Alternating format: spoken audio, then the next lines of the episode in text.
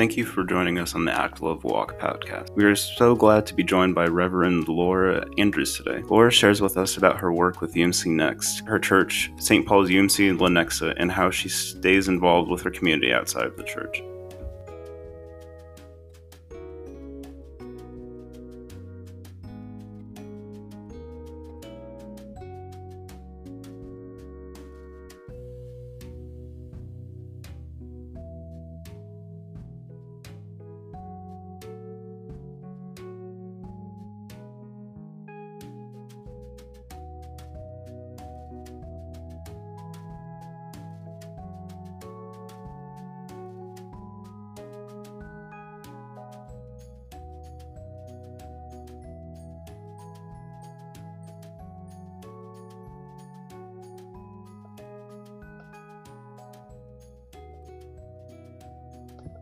Welcome, everyone. Today we have myself, Abby, Carly, Sam, and our guest today, Laura Andrews. Um, does everyone mind going around and introducing themselves? Hey guys, I'm Carly. Uh, you've heard me on the podcast before, and I'm excited to be back. This is Sam's voice. I've also been on before, but excited to chat today as well. And I'm Laura Andrews, and I'm excited to be the guest uh, with Micah Core today. All right, awesome. So, our first question um, Laura, you have been involved in the past few years with an organization called UMC Next. Do you mind giving a brief description about that and just talking a little bit about what you do with them? Sure. UMC Next is a grassroots organization that happened um, in response to General Conference 2019 and the decision to uphold the traditional plan. It was a response from folks who um, who decided that that the the decision of of General Conference was not okay and it was it's a movement of resistance to that and and centers on principles of mirroring our baptismal covenant to resist evil injustice and oppression in whatever forms they present themselves and to work uh, toward lgbtq plus inclusion in the church but also a holistic look at justice in the church. Um, as as part of our baptismal covenant, we say that the church is open to people of all ages, nations, and races, and so uh, it's a multifaceted effort toward queer inclusion, but also racial justice specifically um, was part of that movement.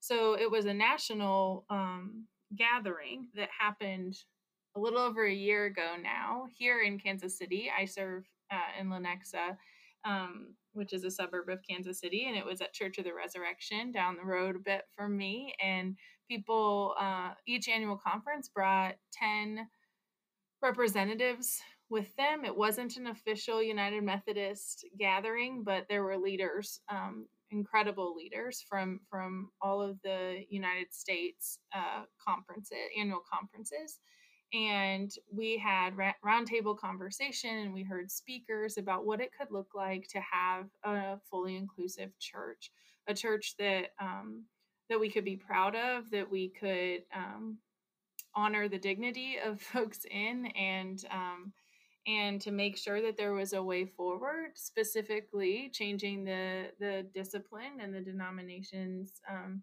stance around lgbtq inclusion. So looking at ordination and marriage specifically um, to change those, but also with an awareness that the institutional structure that we have as a church is not God's dream for the world. That we have a lot of areas that, while they are, um, there's not explicit language in our discipline that you know um, is exclusive racially that the system is built in a way to that that does not um, prize all of our um, siblings of color. And so looking at different ways that we could move forward with that.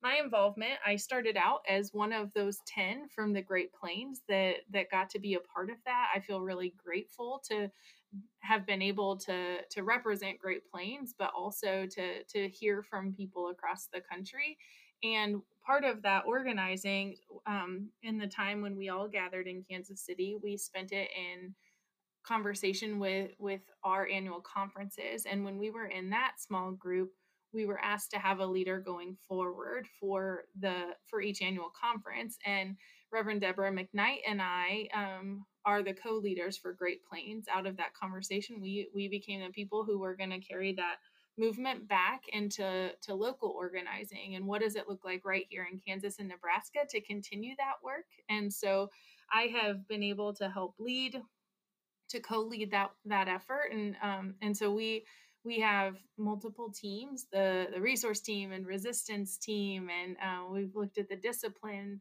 We've heard stories from from different people all over kansas and nebraska about what they're doing um, to to work for lgbtq inclusion especially is has been our focus so far. We're looking ahead to um, to how we can expand that that work as well but but that's what we've been doing. We've had uh, Repent and Resist has been a part of that. It was a an or, organized effort to look at the harm that's been caused over the last 40 years to queer people and in the church. We've had resources shared. Um, yeah, I can. That's that's a bit about it. How about that?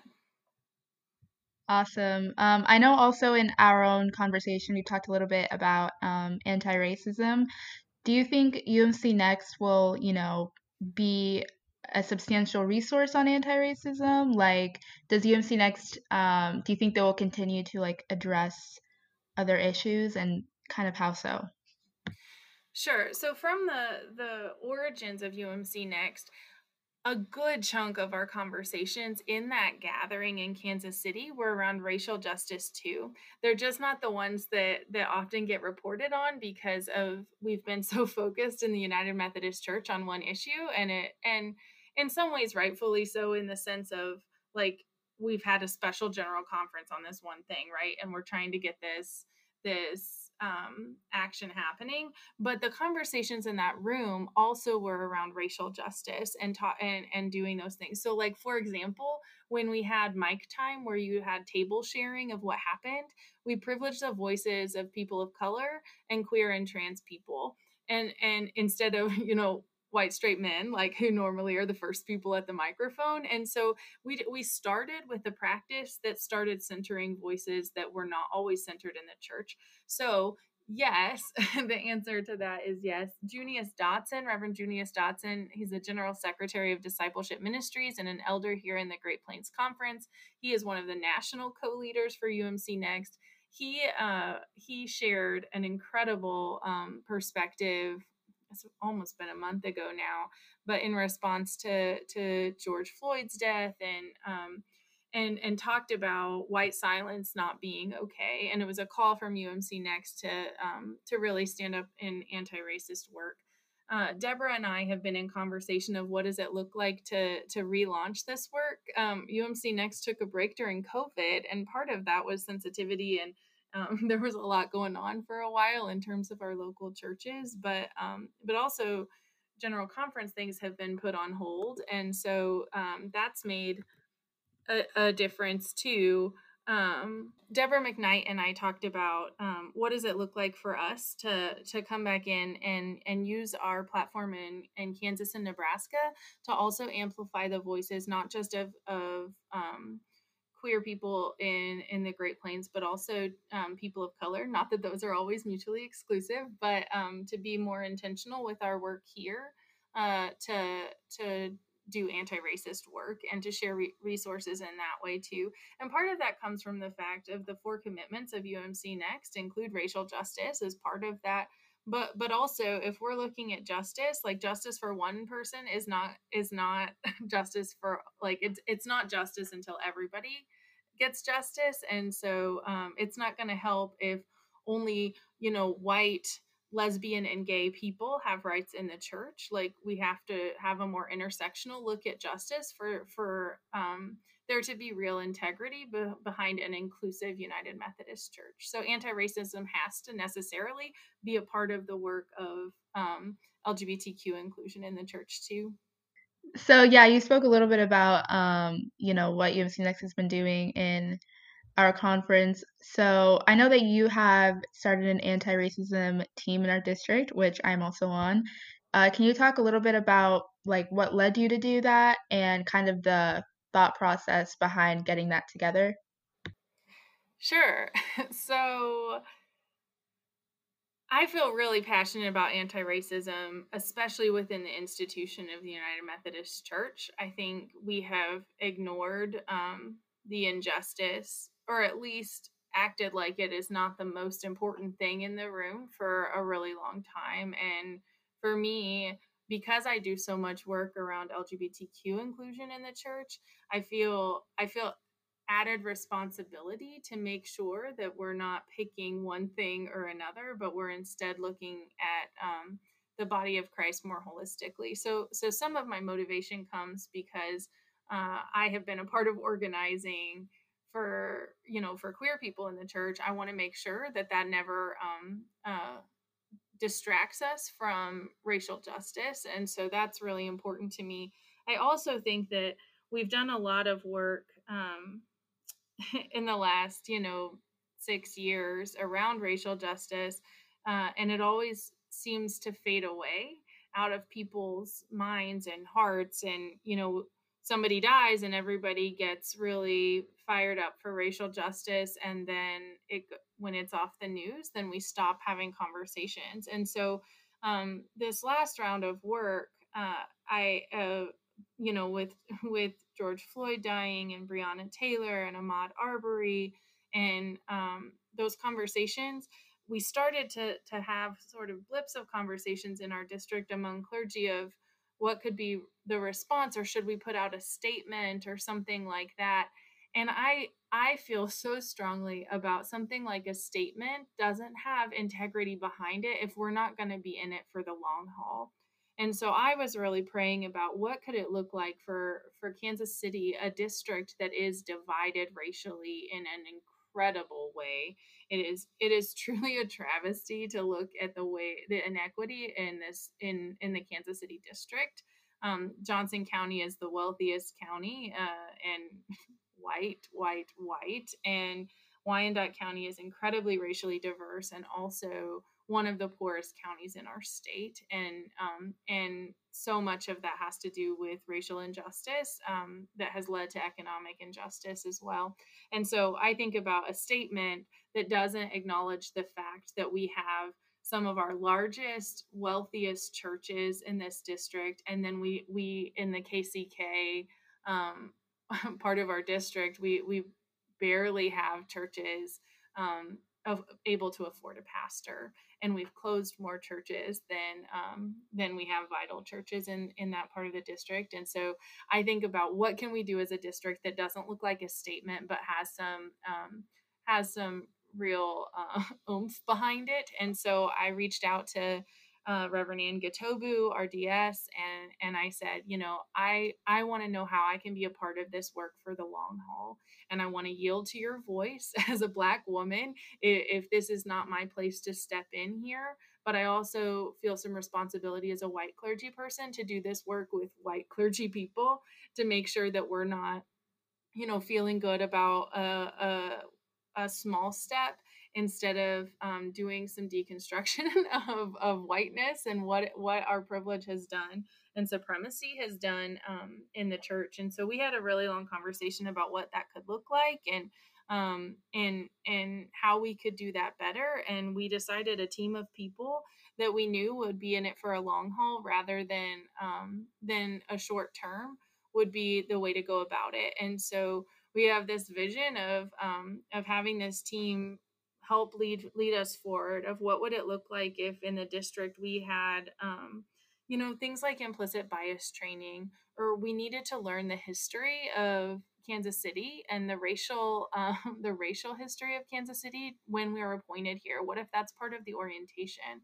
Or how can we make sure that we're resourcing churches so that it's not one sermon and done? Or also how can we help you know pastors be in a place of conversation who might not have had these conversations before um, so that uh, so that we're not just expecting people to go from you know life as it is to all of a sudden being an anti-racist district as practiced. I mean, it's it's hard work and it's work that never finishes. And so that's that's part of how it got started and and why I'm passionate about it. I'm excited to see what happens with it because I I do feel like people are listening and and open to change in ways that haven't been before. Um, I see that in my own congregation and I see that among colleagues. And so I know that my network, um, we're, we're, we added 30 minutes to our monthly meeting so that we can have 30 minute conversation about anti-racism every time and and each of us are reading things and going to share about what we're reading so we're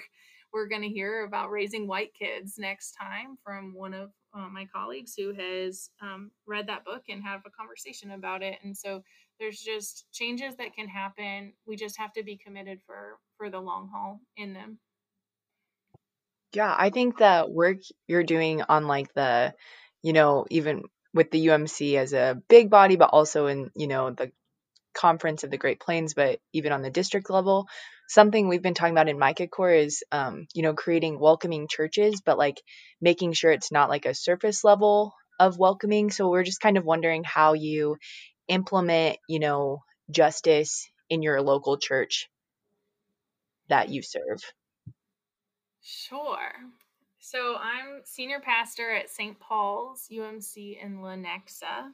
We are a reconciling congregation, which means that we have an explicit uh, statement of welcome. It includes um, various areas of explicit welcome. Um, part of being reconciling, of course, means that that that we celebrate sexual orientation or gender identity. Um, uh, of all people that we but we also have uh, statements ar- around you know racial justice and ability and economic status and um, immigration status and and all these types of things. So so when you have a statement that that is that big and a church that has bought in to, to being a welcoming congregation and to say this is who we are as a part of um, a part of our church, I think there's a big responsibility to make sure that we don't think that we have arrived, that we are somehow self-righteous in this, that that we are this this church and that therefore means we have no more work to do that somehow when they passed that, you know, almost a decade ago, that that we're we're done with that work. I think um what it means to be a welcoming church for us and what that looks like is constant conversation uh, about whether or not we're living up to what what we say we are and whether or not we're um, we're doing that work. So for St. Paul's, you know, our focus, especially in the last few years, has been largely around LGBTQ inclusion and organizing within the UMC. And that has been important and it has made a difference in people's lives. And this church is different because of that work. And I know that that people are here because of that part of our, our welcome statement um, but there's other parts of our welcome statement too.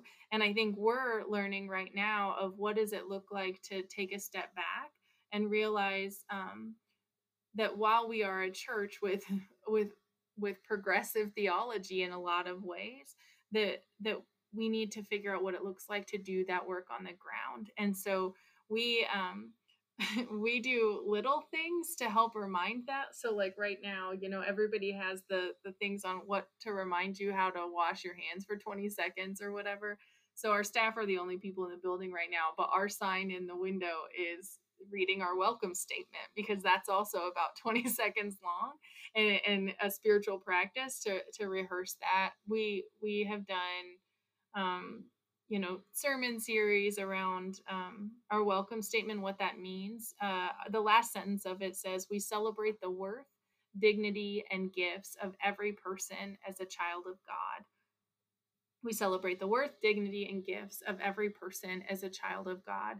And that is is this centering point of what does it look like for us to do that as a pretty wealthy white mostly white congregation um, in Lenexa, Kansas. You know this this suburban place, and um, and so we ask ourselves a lot of questions. We look at things like really explicitly, like our staff handbook. So this last church council meeting, we worked to see, you know, do we have harassment policies in place beyond sexual harassment? Do we have things around um, harassment? Does that include an element of racial justice here too, and how are we focusing on that?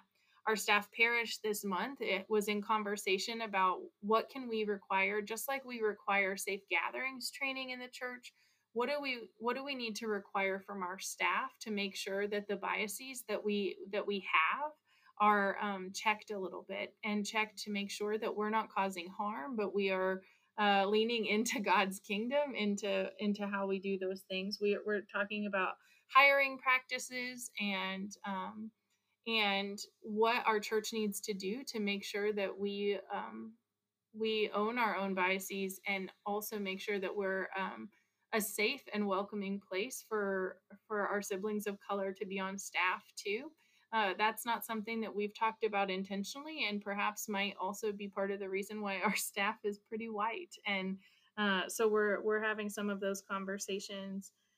We we obviously do a lot of like book studies and things. I think that's kind of the the low bar. We right now we have five different anti-racism uh, books happening different book studies. Racism in kansas city is one of them you know white fragility how to be an anti-racist, raising white kids. So you want to talk about race um, and waking up white. All of those are offerings right now that are kicking off in the the month of July. And the way that we've talked about that is that if we do one study, we want folks to do two. Um, not just to be a one and done, but in the next six months to to do a different book uh, in that time, so that we're hearing from different people and different perspectives, but also so that doesn't get shelved as if we, because we read one anti racism book and had a conversation, that we're done with that because we're not. And so that's part of it. One of the things our outreach folks, um, Luke Miltz is our, our community engagement coordinator, and he has worked with folks on getting Black Lives Matter signs in um, in yards. We've had 50 people, 50 families um, sign up to have these yard signs and part of that has been sharing their why why did they um, choose to do so and it's beautiful to see this uh, this call to be a better neighbor. Some folks want to be a better neighbor by um, having hard conversations with white conservative neighbors uh, that might not be okay with a sign like that and some people want to be a better neighbor because they want to make sure that their their neighbors of color know that there's that they're safe where they are and to to have that conver- like to have it be a conversation starter in that way as well. So we have those signs happening right now. We also you know have have done things looked at how how we um, distribute our resources. Our serve team um, you know gives gives money through through advocating and responding and and different things. And so um, responding is is how we use our our serve funds um, when something happens how do we respond to it? So so for example in february that money the first quarter that money went to help um, united methodist churches in in nashville that had been hit by a tornado. So that's how we responded. But this quarter um, we used our responding money to to give to the kansas city bail fund and um, to help with folks who had been uh, jailed for uh, the protests. And so trying to look at how we use our resources. What was interesting is we had an awesome conversation about whether or not that that money should be should be out of our justice fund or our responding fund but realizing bail money is is a response it's not saying why people got got um, jailed you know like the justice is is looking at something like more squared that is the metro organization for racial and economic equity that's like working to change policy that that that bail money is just um, the responding part of that which is important but it's not all of that. And so we're having really good conversations about what does it look like for us to support um, anti-racist work in in both a mercy and justice way too. So those are some of the things that we've been doing. Yeah, I think that's thank you for sharing all of that because I think that's something we've been talking about in the Micah Core is that mercy and justice, you know, holding those in tandem, but you know, not putting too much focus on one over the other. Um, and also that walking humbly part, which is our last part of Micah 6 8, you know, always asking the questions and always kind of, you know, pressing against that a little bit. Yeah, I I want to kind of echo what everybody said. Um, what what St. Paul's is doing is really great, and I think um, I I feel like we've said this every time we've talked to somebody on a podcast, but I I just feel glad that there are um, churches in the Great Plains that are doing this work, like around racism and environmental issues and LGBTQ inclusion, and so I just think it's awesome. So one thing that um, we like to talk about here on Act Love Walk is how do you see faith and justice intersecting in your life? How do I see faith and justice intersecting in my life? For me, the work of justice is a spiritual discipline and a means of grace.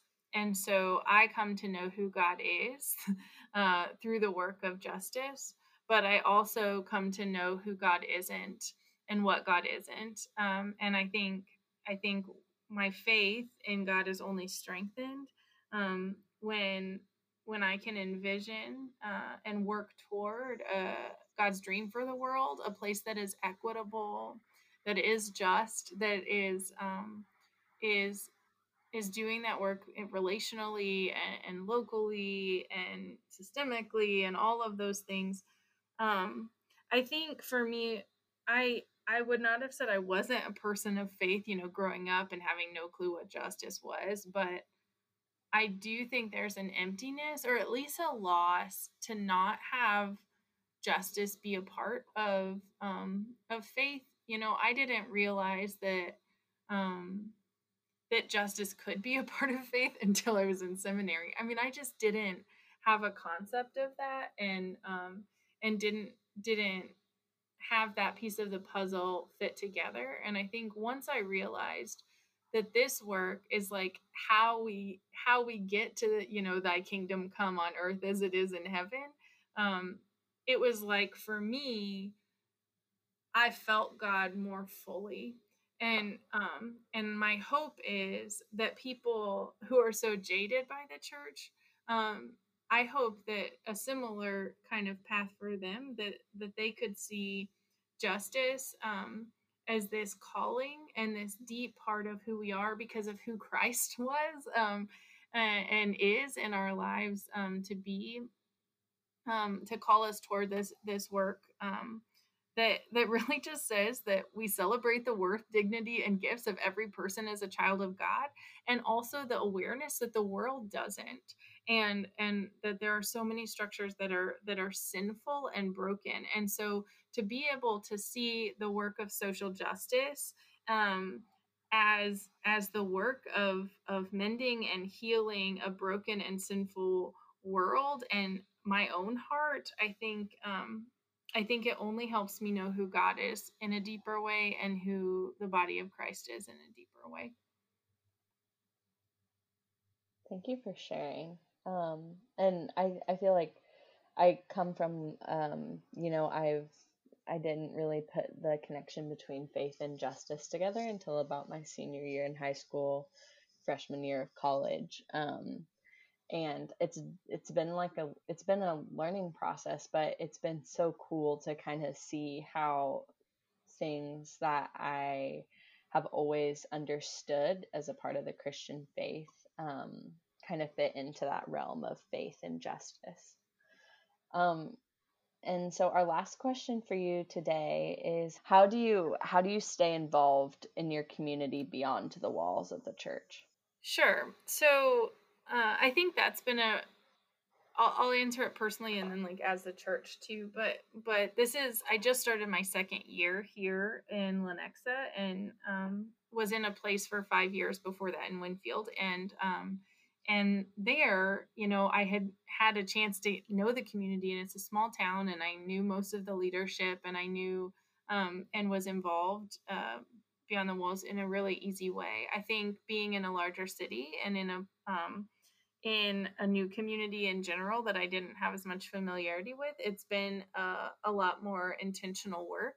But I also am really aware that the work of justice is not going to start in my office in um, to to change uh, policies and and to change practices that that impact my neighbors. And so I do a lot of work of trying to figure out who's all already doing this work in the community because somebody was probably smarter than I was and already doing this, right? So God has mm-hmm. already um already done this and and and God is outside my office. And so I mean we we as Methodists, we are Wesleyan and believe in prevenient grace and I think that God's grace goes before us in the work of justice too. And so I do a lot of um trying to research and to hear um, who are the people I need to know and and so getting you know i'm i'm really passionate about anti-racism and i was in my last appointment as well and so when i got here i i researched around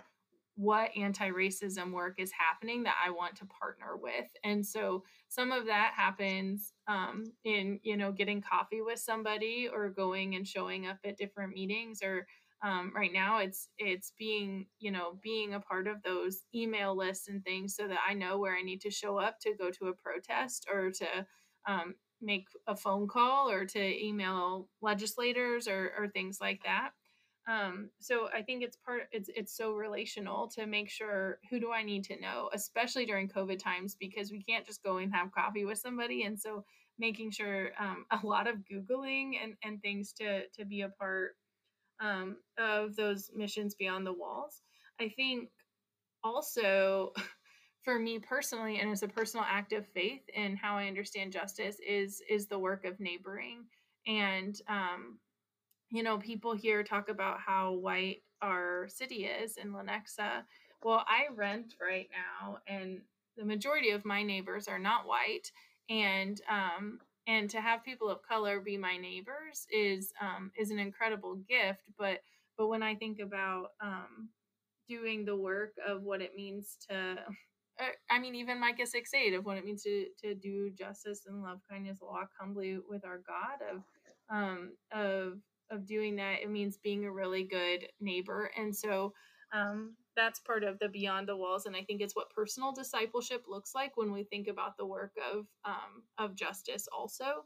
Uh, when i think about our church and how we're we stay um, connected beyond the walls we have a lot of folks who are incredibly involved in local politics and um, and local government and some of that comes from social worker background some of it comes from just a passion for for what's happening. So so this fall you know there were organizing there's organizing in basements of church homes as we work to pass non-discrimination ordinances in various cities within johnson county um, specifically around sexual orientation.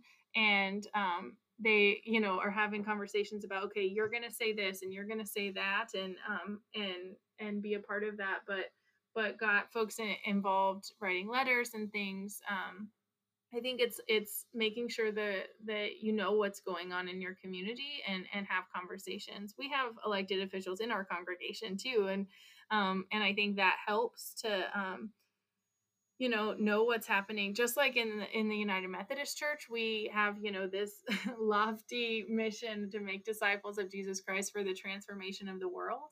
And then the next sentence in the discipline talks about how the best place we do that is in the local church. Um, it's it's similar. When we look at these big huge systemic issues um, that are hurting people i still think the best place to start working on those are, are in the local policies too. And so people are doing that and doing that faithfully and um, you know going door to door and knocking and making sure people have turned out to vote and, and things like that and um, i mean that's that's part of it but we also have you know ongoing partnerships that people have had for a long time. We do um, uh, we have like we have a group like the the Dialogue Institute. We have women who have before COVID have have brunch with these Turkish women um, and and get to know each other better. We have we do a lot with Veronica's Voice, which is a um, you know sex trafficking uh, awareness and recovery group, and so um, they work with that but but i think part of being you know being beyond the local or beyond the walls is is the i mean it is the work of the church but i think um, for us to have a welcome statement like we do and then never do anything beyond our walls we would be at such a loss because um, the diversity and the richness and the people we want to include and, and work for it aren't always just going to show up because we have a welcome statement right? So so um, the good news is is outside our walls too and so uh, i think we go and meet it as part of that work Yeah, I like what you just said there that the good news is outside the is outside of the walls of the church as well as inside of the walls of the church. I think that's something that uh, we can forget often. So thank you for sharing about that, Laura. Um, you're doing such great work at St. Paul's, and um, we're just really appreciative of your leadership in the conference. thank you Well, thanks for being on here today. It was great to get to talk to you, and um, have a great rest of your week. Thank you all. It was great to spend some time with you. When when COVID makes it safe, you are all always welcome to come and visit St. Paul's. But right now, you can do it online. So we would love to have you if you uh, ever want to join us for worship. Thanks.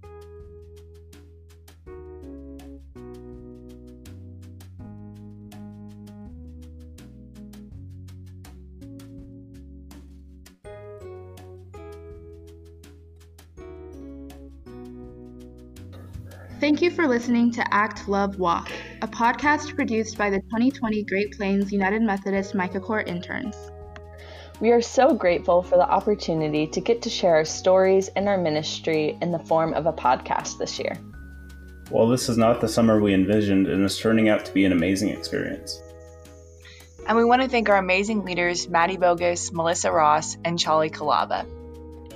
We would also want to thank all the Great Plain United Methodists for their continuous financial and spiritual supports and all the organizations that have met with us and those that we will meet during the summer. Without you, this internship would not be possible. You can learn more about Micah Corps at greatplainsumc.org slash Micah Corps. If you want to keep up with the Micah Corps interns, you can follow us on Facebook at Micah Corps. Find us on Twitter at core underscore Micah. And on Instagram at MicahCo2020. Should we say bye? Bye. Bye.